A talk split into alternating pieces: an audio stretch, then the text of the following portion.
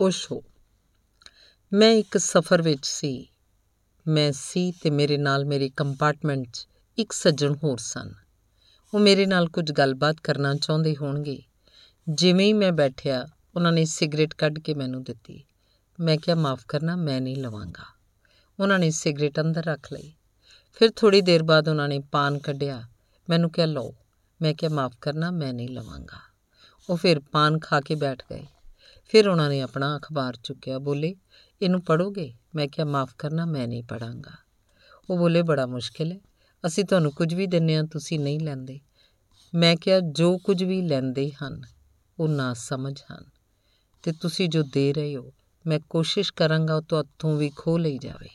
ਮੈਂ ਤਾਂ ਉਹਨੂੰ ਨਹੀਂ ਲਵਾਂਗਾ, ਤੁਹਾਥੋਂ ਵੀ ਖੁੱਸ ਜਾਏ, ਇਹ ਕੋਸ਼ਿਸ਼ ਕਰਾਂਗਾ। ਤੁਸੀਂ ਕੀ ਕਰਦੇ ਹੋ?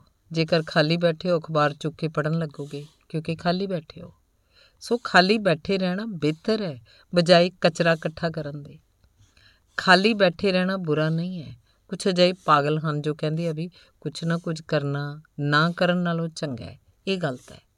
ਕੁਝ ਵੀ ਗਲਤ ਕਰਨ ਨਾਲੋਂ ਨਾ ਕਰਨਾ ਹਮੇਸ਼ਾ ਬਿਹਤਰ ਹੈ। ਕੁਝ ਹਨ ਜੋ ਕਹਿੰਦੇ ਹੈ ਕੁਝ ਨਾ ਕੁਝ ਕਰਦੇ ਰਹਿਣਾ, ਕੁਝ ਵੀ ਨਾ ਕਰਨ ਨਾਲੋਂ ਬਿਹਤਰ ਹੈ। ਮੈਂ ਤੁਹਾਨੂੰ ਕਹਿਣਾ ਕੁਝ ਵੀ ਨਾ ਕਰਨਾ, ਕੁਝ ਵੀ ਗਲਤ ਮਲਤ ਕਰਨ ਨਾਲੋਂ ਹਮੇਸ਼ਾ ਬਿਹਤਰ ਹੈ, ਕਿਉਂਕਿ ਉਸ ਵਕਤ ਘੱਟੋ ਘੱਟ ਤੁਸੀਂ ਕੁਝ ਖੋ ਤਾਂ ਨਹੀਂ ਰਹੇ, ਉਸ ਵਕਤ ਘੱਟੋ ਘੱਟ ਕੁਝ ਫਜ਼ੂਲ ਤਾਂ ਇਕੱਠਾ ਨਹੀਂ ਕਰ ਰਹੇ ਹੋ।